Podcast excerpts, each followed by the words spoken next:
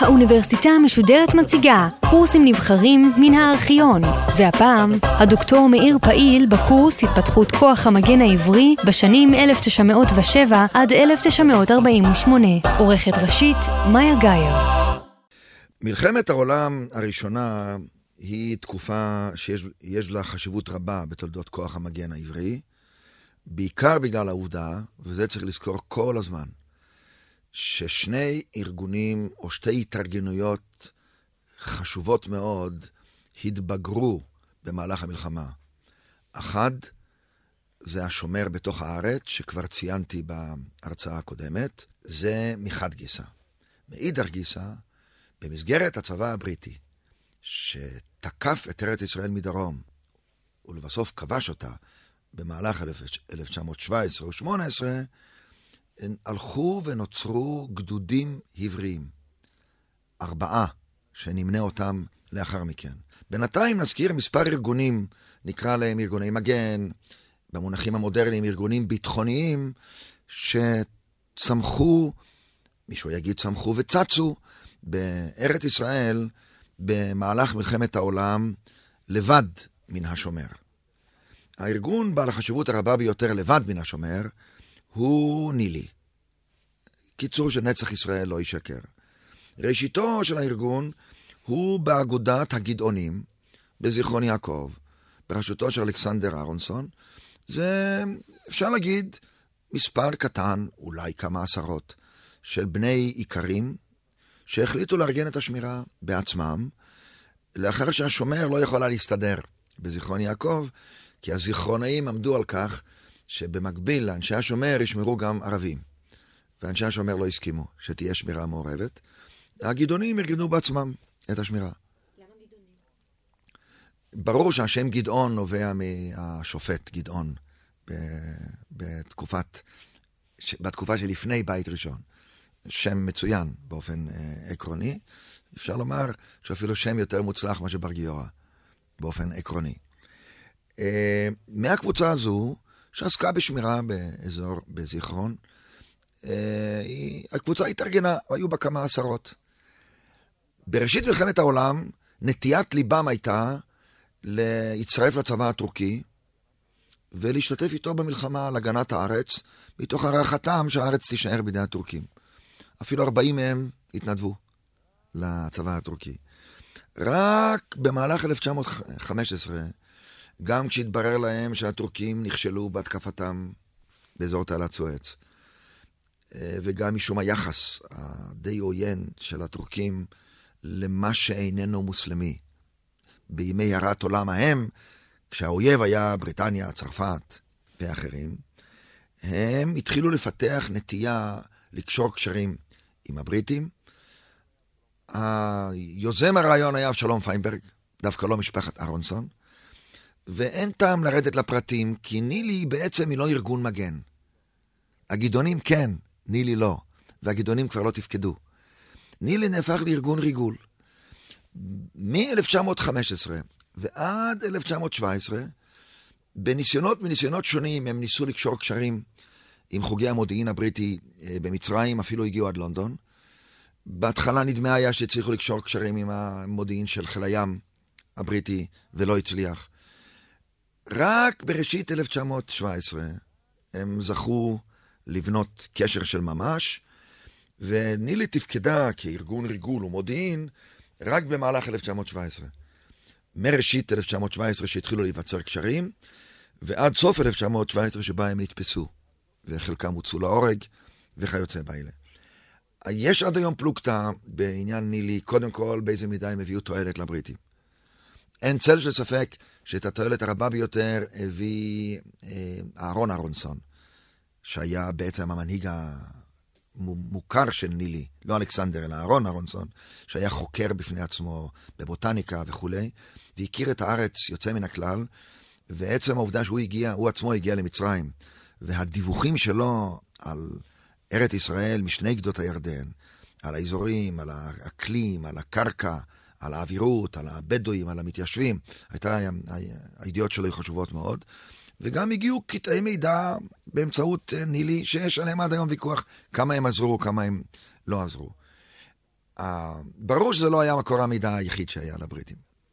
דבר שני, היה ויכוח גדול האם עשו נכון קבוצה של אנשים, בלי לבקש אישור מאף מוסד מנהיג, לסכן את היישוב היהודי בארץ ישראל בימים ההם, כשידעו מה טורקים מסוגלים לעשות.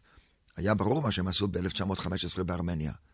לארמנים שנטו לשתף פעולה עם הרוסים מצפון לטורקיה, והוויכוח הזה בעצם לא נגמר עד היום הזה. מה שחשוב אה, לדעת בינינו לבין עצמנו, שעם כל החשיבות של הוויכוח ועם כל הרגישות שבו, כי הוא נגע בתוכנו, התרומתה של נילי כקבוצת מגן הייתה כמעט אפסית, ולא צמח ממנה אחר כך שום דבר ששייך אה, לכוח המגן. הדבר היחידי הממשי, שוויצמן עצמו הסכים לצרף את אהרון אהרונסון בסוף המלחמה לוועד הצירים בירושלים, והיה מוכן לתת לו מעמד של מנהיג פוליטי, וכמו שקורה תמיד ברמות פוליטיות, העניינים ביניהם גם הגיעו לכלל אה, ויכוחים קשים. עוד דבר אחד ברור, שאנשי השומר ואנשי תנועת הפועלים של אז ראו בהתארגנות הזו, גם בגדעונים וגם בנילי, מין התארגנות מעמדית של בני האיכרים, והביטו עליה, ב, נקרא לזה, בעין עוינת אידיאולוגית. אבל מה שלא נאמר, מבחינה היסטורית, חשיבותה של נילי כארגון מגן היא שולית לחלוטין. גוף שני שהתפתח בארץ, הייתה קבוצה מעניינת מאוד, שקראו לה הקבוצה היפואית, של אנשי עלייה שלישית, אליהו גולום היה שם, דוב הוז היה שם ואחרים. גם אנשים שלא מתנועת העבודה, כמו סעדיה שושני, אה, הם היו חייבים להתארגן באיזו התארגנות הגנתית מינימלית בשביל להגן על תל אביב. והם התארגנו ויצרו אט אט קשרים עם השומר. יותר מאוחר, בסוף המלחמה, כשהטורקים התחילו לפנות את תל אביב ומקומות אחרים, האנשים האלה, יחד עם השומר, השתתפו, קראו להם בקבוצות הנשארים. זאת קבוצות מאורגנות של צעירים עבריים שנשארו לשמור על, ה, על המושבות ועל תל אביב בפני ביזה ושוד וגניבה אה, וכיוצא באלה. עכשיו יש לה עוד קבוצה, שהיא קטנה אבל היא מעניינת, מגויסים ארץ ישראלים לצבא הטורקי. אין למגויסים האלה, כמעט שאין להם המשכיות.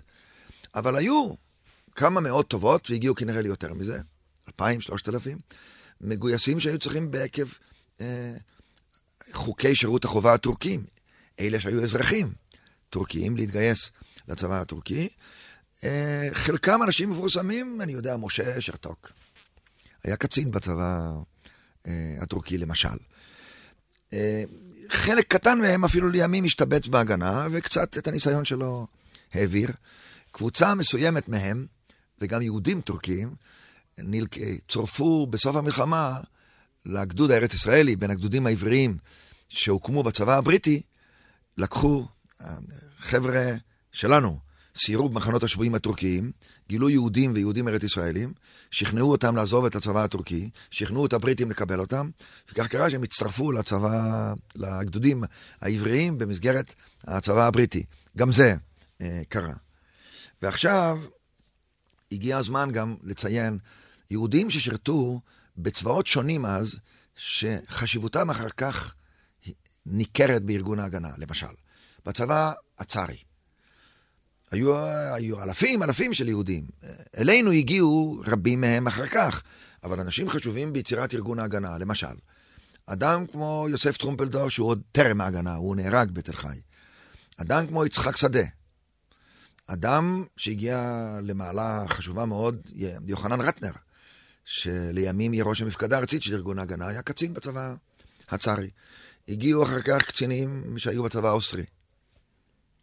שמות כמו רפאל לב, ועוד נגיע אל ההשפעה של התורות הצבאיות האירופיות עלינו, או אדם אפילו כמו פון וייזל, שהיה תותחן בצבא אה, האוסטרי, או פון פרידמן, שהכירו אותם פה אה, בארץ. הגיעו, היו גם יהודים במסגרת הצבא הבריטי, ששירתו לא בגדודים העבריים.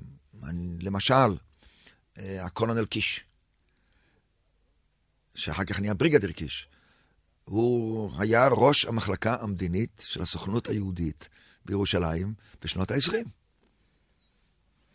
האיש הזה, הוא גם תרם תרומה צבאית חשובה אחר כך בפיתוח שיטות הגנה על היישובים.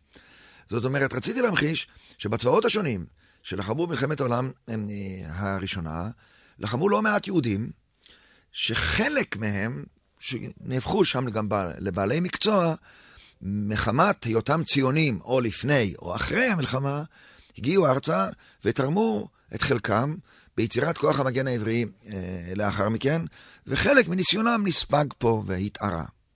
ועכשיו הזמן לעבור אל הגדודים העבריים. ארבעה גדודים עבריים פעלו במהלך מלחמת העולם הראשונה. הגדוד הראשון, שאנחנו נוהגים לקרוא לו גדוד נהגי הפרדות, כדאי לזכור שבאנגלית קראו לו The Zion Mule Corps. איך היינו קוראים לו בעברית? חיל הפרדות מציון. המילה היהודי איננה אה, בשם שלו. אה, מי בנה אותו?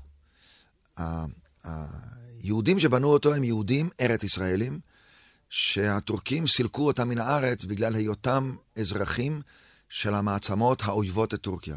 רובם אזרחי רוסיה, אבל גם אזרחים אחרים, צרפתים, שהוצאו מהארץ, בדרך כלל מיפו, לאלכסנדריה.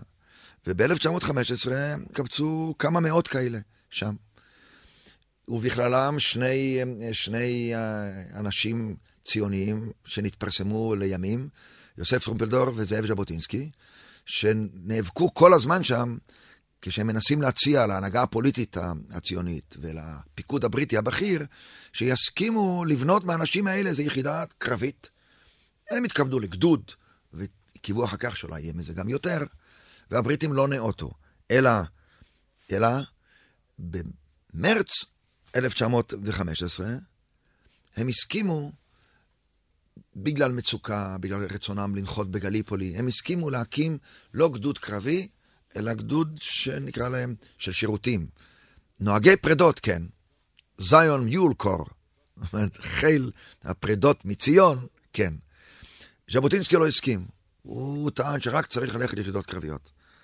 טרומפלדור, שהוא איש הציונות המעשית, הוא אמר כל דבר שרק מניחים לנו לבנות יחידה צבאית ולהילחם נגד הטורקים, סביר, ואפילו לא רק בארץ ישראל, גם גליפולי. זו תרומה חשובה. ז'בוטינסקי לא הצטרף, טרומפלדור הצטרף. בסופו של דבר, הגדוד אורגן באפריל 1915 והושבע. בסוף אפריל הוא נחת בגליפולי, שירת בגליפולי יפה ובכבוד. המפקד הגדוד היה אירי בשם lieutenant colonel פטרסון, אירי פרוטסטנטי, מאוד אוהב ארץ ישראל והתקשר מאוד אל היהודים. כשטרומפלדור, שהוא איש חסר יד, קיבל דרגת סרן, קפטן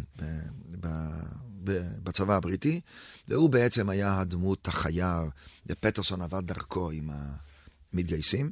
צריך לזכור שהמתגייסים לא כולם הם חלוצים ולא כולם אידיאליסטים, חלק לא קטן מהם זה פשוט יהודים רגילים. שהעדיפו להישאר במצרים ולא רצו לחזור לרוסיה או לצרפת או למקומות אחרים, כי ידעו ששם יגייסו אותם בשירות חובה, ועד ששוכנעו להתגייס לחיל נוהגי הפרדות, הייתה צריכה להיות מנהיגות די רצינית של טרומפלדור, כדי להוביל אותם להילחם, ואין ספק שהוא הצטיין, ויש עליו הרבה אה, דיווחים מצוינים, גם מהצד של היהודים וגם מהצד אה, אה, הבריטי. הגדוד הזה פינה את גליפולי יחד עם הבריטים שפינו את גליפולי בסוף 1915, דצמבר 1915. האחרונים שפינו את גליפולי, הבריטים היו, פינו בינואר 1916. וכמובן פינו אותם, בהתחלה ליוון, סלוניקי, אבל רובם פונו אה, אה, למצרים. חלקם קצת מוכים, כי כל הצבא הבריטי שפינה את גליפולי היה מוכה. מתוך אלה שהיו בגליפולי, הצליחו לשמור על עצמם 60 חיילים, כגרעין, שבעצם מתוכו קם הגדוד העברי הראשון, חי"ר, חיל רגלים.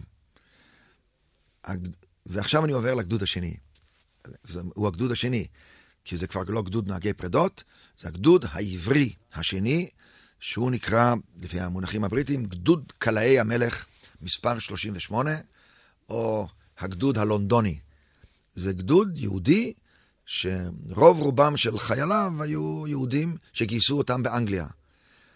הגרעין הזה של 60, נקרא להם בוגרי גדוד נהגי הפרדות, הובאו לאנגליה, וסביבם גויסו עוד כמה מאות, הם הגיעו בסוף לסביב 800, הגדוד הזה. מינו את קולונל פטרסון להיות המפקד שלו.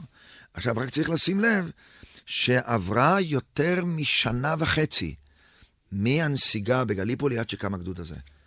הגדוד רשמית הוקם, או צו ההקמה שלו ניתן ב-23 באוגוסט 1917 בלונדון. זה הרבה זמן. וכל אותו זמן הייתה עבודה פוליטית של שכנוע. הנמרץ ביותר במשכנעים היה ז'בוטינסקי ורוטנברג, לא טרומפלדור. טרומפלדור חזר ל, ל, לרוסיה, לעבודות גם ציוניות, לא גייסו אותו לצבא שם. עכשיו, אה, ז'בוטינסקי הוא הרוח החיה, הוא גם בעצמו התגייס, קיבל דרגת לוטננט, נהיה מ"מ, לקראת סוף המלחמה אפילו נעשה אה, מ"פ. עכשיו, הגדוד הזה היה בנוי כמעט כולו מיהודים יוצאי אירופה המזרחית, זה כמעט כולם רוסים, מהגרים זה מקרוב באו, שלא גויסו לצבא הבריטי, שלא היו אזרחים, ושוכנעו להתנדב לגדוד הזה, מתוך ציפייה שוהיה אם הם מתנדבים ויעשו את שירותם, יקבלו אזרחות בריטית. קראו לגדוד הזה, זה גדוד יהודי, אבל לא כל כך בטוח שהוא ציוני. פרט לז'בוטינסקי ולחלקם של אלה שבאו ממצרים, וחלקם שנעשו ציונים במהלך החיים. הגדוד הגיע למצרים ב-1 במרץ 1918. הוא, צו ההקמה שלו היה באוגוסט 1917. הוא מגיע למצרים ב-1 במרץ 1918, לאחר שהוא עבר אימונים באנגליה. הוא הגיע כבר לכאן ארבעה חודשים לאחר כיבוש באר שבע, חודשיים וחצי לאחר כיבוש ירושלים. הוא לא זכה להשתתף בכיבוש דרום ארץ ישראל עד הירקון. ביוני 1918 הגדוד נכנס לקו, לקווי החזית מצפון לירושלים. קצת להשתפשף. ובסוף ספטמבר 1918, הגדוד הזה, בפיקודו של פטרסון, השתתף באזור בקעת יריחו, בקעת הירדן, במתקפה הגדולה הבריטית צפונה, והוא צלח את הירדן באזור אום שורט, ודרכו עברו כוחות בריטים שכבשו את, רבת, את עמאן, ומשם הגיעו עד אה, אה, אזור דמשק. זה הגדוד ה-38, ז'בוטינסקי אפילו השתתף ממש בקרב, בקרב הזה, ועוד אה, אחרים, וזכו לניסיון קרבי, אפשר להגיד, לא עשיר, אבל לפחות עשו משהו. זה הגדוד ה- הלונדוני, כ-800 איש. הגדוד השני, או אני נאמר, זה כבר הגדוד השלישי, אבל גדוד החי"ר השני, שקראו לו גדוד קלעי המלך ה-39, הוא מוצ... מוצאו האתני מיהודים, אמריקאים וקנדים, אפילו כמה עשרות ארגנטינאים. אה, שבסופו של דבר התחילו להתארגן רק בינואר 1918, כשפתחו לשכת גיוס בניו יורק. ורק עבור חודש, חודשיים, התחילו להעביר אותם לקנדה, למחנה ווינזור להתארגנות ול... ולאימונים. מפקדו של הגדוד הזה, קצין בשם סמיואל, הגדוד הזה, הוא היה ראשון במגויסים רבים מאוד ששוכנעו להתגייס מארצות הברית ומקנדה. הלשכת הגיוס בניו יורק פעלה עד סוף המלחמה, זאת אומרת עד סוף 1918, ולפי דיווחים שונים, מספר הנרשמים והמתגייסים הגיע ל-5,000. אבל לא כולם הגיעו הנה. לא כולם הגיעו לכאן. מי היו המגויסים? אה, חל... רובם גם כן היו יהודים שהיגרו לאמריקה ממזרח אירופה. שם לא היה להם בעיות של קבלת אזרחות, אבל עדיין חוקי שירות החובה האמריקאי לא חלו עליהם, כי ארה"ב גם כן נכנסה למלחמה ב-1917, ואותם צריכה לשכנע להצטרף לגדוד במוטיבציות ציוניות. ובאמת, חלק גדול מהמתייצבים היו אנשים שהתחנכו בהחלוץ, ובלאו הכי גם רצו לעלות לארץ ישראל. וכך קרה שבעוד שהגדוד הלונדוני היה פחות ציוני, הגדוד האמריקאי, נקרא לו, היה הרבה יותר אה, אה, ציוני. שני מנהיגים שלקחו חלק נמרץ מאוד במלאכת השכנוע והגיוס, היו בן גוריון ויצחק בן צבי, שהוגלו מן הארץ למצרים, ומשם אה, נסעו לארצות הברית, והם היו רוח חיה במלאכת הגיוס, וכמובן הצטרפו לגדוד, אפילו קיבלו דרגות, נדמה לי כל אחד מהם רב טוראי. קיבל דרגה, והם התקדמו עם הגדוד. עכשיו, הגדוד הזה הוא עבר ללונדון, ולקראת סוף המלחמה הוא עבר למצרים. המספרים הם פחות או יותר כאלה. שתי פלוגות הגיעו, אה, מהגדוד הזה, הגיעו למצרים בקיץ 1918, ומאחר שהאופנסיבה הבריטית בארץ ישראל לכבוש את צפון הארץ ואת סוריה עמדה להיכנס אה, לתוקף בספטמבר, הועברו במהירות רבה בפיקודו של אה, לוטננט קולונל, סגן אלוף אליעזר מרגולין, שעוד נדבר עליו אחר כך, אל בקעת הירדן, הצטרפו לגדוד של פטרסון, והספיקו גם הם לקחת חלק במתקפה באזור בקעת יריחו לצלוח את הירדן. השאר הגיעו אט-אט למצרים, ומספרם הגיע לכדי קצת יותר מאלף איש. זאת אומרת, כל המתגייסים האמריקאים הגיעו ל... אה, שהגיעו לכאן, במסגרת גדוד קלעי המלך ה-39, עברו את האלף. אלף, אלף ומאה שהגיעו ממש לכאן. אה, פה בפיקודו של אה, לוטננט קולונל סמיול. זה הגדוד האמריקאי. עכשיו, בגדוד הזה כבר אמרתי, היו בן גוריון, היה בן צבי, היה גרשון אגרון, היה אבא של יצחק רבין, נחמיה אה, רבין. ועכשיו הגדוד האחרון, אחרון אחרון חביב. גדוד קלעי המלך מספר 40, הגדוד הארץ ישראלי. את הגדוד הזה התחילו לגייס רק בראשית 1918, לאחר שהבריטים כבשו את המחצית הדרומית של ארץ ישראל. רק לאחר כיבוש ירושלים. זה התחיל להיות אקטואלי, כשדווקא היוזמה הראשונית הייתה מגנרל בריטי, ג'נרל היל, הוא לא בריטי, הוא סקוטי בכלל, מפקד הדיוויזיה הסקוטית ה-52, שכבשה את יפו ותל אביב. והוא בסוף דצמבר יוצא בקריאה ליהודים, הנה הוציאו את הצהרת בלפור לפני חודשיים, ואתם יכולים לתרום, תתגייסו ותבנו יחידת צבאיות. הקריאה הזו נענתה, השומר היה מאוד בעד זה, וגם מוסדות אחרים, פועלי ציון, היו בעד זה, וגם אחרים. ונוצרה תופעה אה, מעניינת. ב-15 לפברואר 1918 נקראה ועידת מתנדבים, ראשונה ביפו, ולקח המשא ומתן עד יוני 1918 כדי שהבריטים יסכימו. רק ב-10 ביוני 1918 הבריטים אישרו. באמצע יולי יוצאים כל המתנדבים שהיו בעין למצרים לאימונים. קצת כעסו, אבל יצאו. עכשיו, הם התאמנו ולא זכו להשתתף במלחמה. הם חזרו ארצה כגדוד פחות או יותר מאורגן רק בדצמבר 1918, לאחר אה, גמר המלחמה. עכשיו, מפקדם בהתחלה, כשהם הגיעו למצרים, היה סגן אלוף אליעזר מרגולין, קצין יהודי אוסטרלי. הוא ארגן אותם, והוא אימן אותם. כשהגיעו שתי הפלוגות האמריקאיות, הוא לקח את שתי הפלוגות האמריקאיות ואיתם אה, נסע לארץ ישראל להשתתף במלחמה, והעביר את הגדוד הארץ ישראלי לפיקודו של סמואל. עזיבת מרגולין את הגדוד גרמה שם למשבר, כי הוא היה בהחלט מקובל על הארץ ישראלים.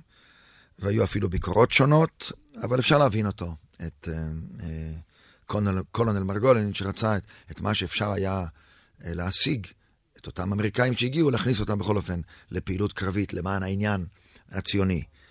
עכשיו, בין האנשים שהיו בגדוד, העברי הזה, הארץ ישראלי, ברל כצנלסון, אליהו גולונג, דוב הוז, לוי אשכול ומשה סמילנסקי, יבניאלי, אפילו משה סמילנסקי היה ככה מקשר עם מרגולין, כי שניהם היו אה, רחובותיים.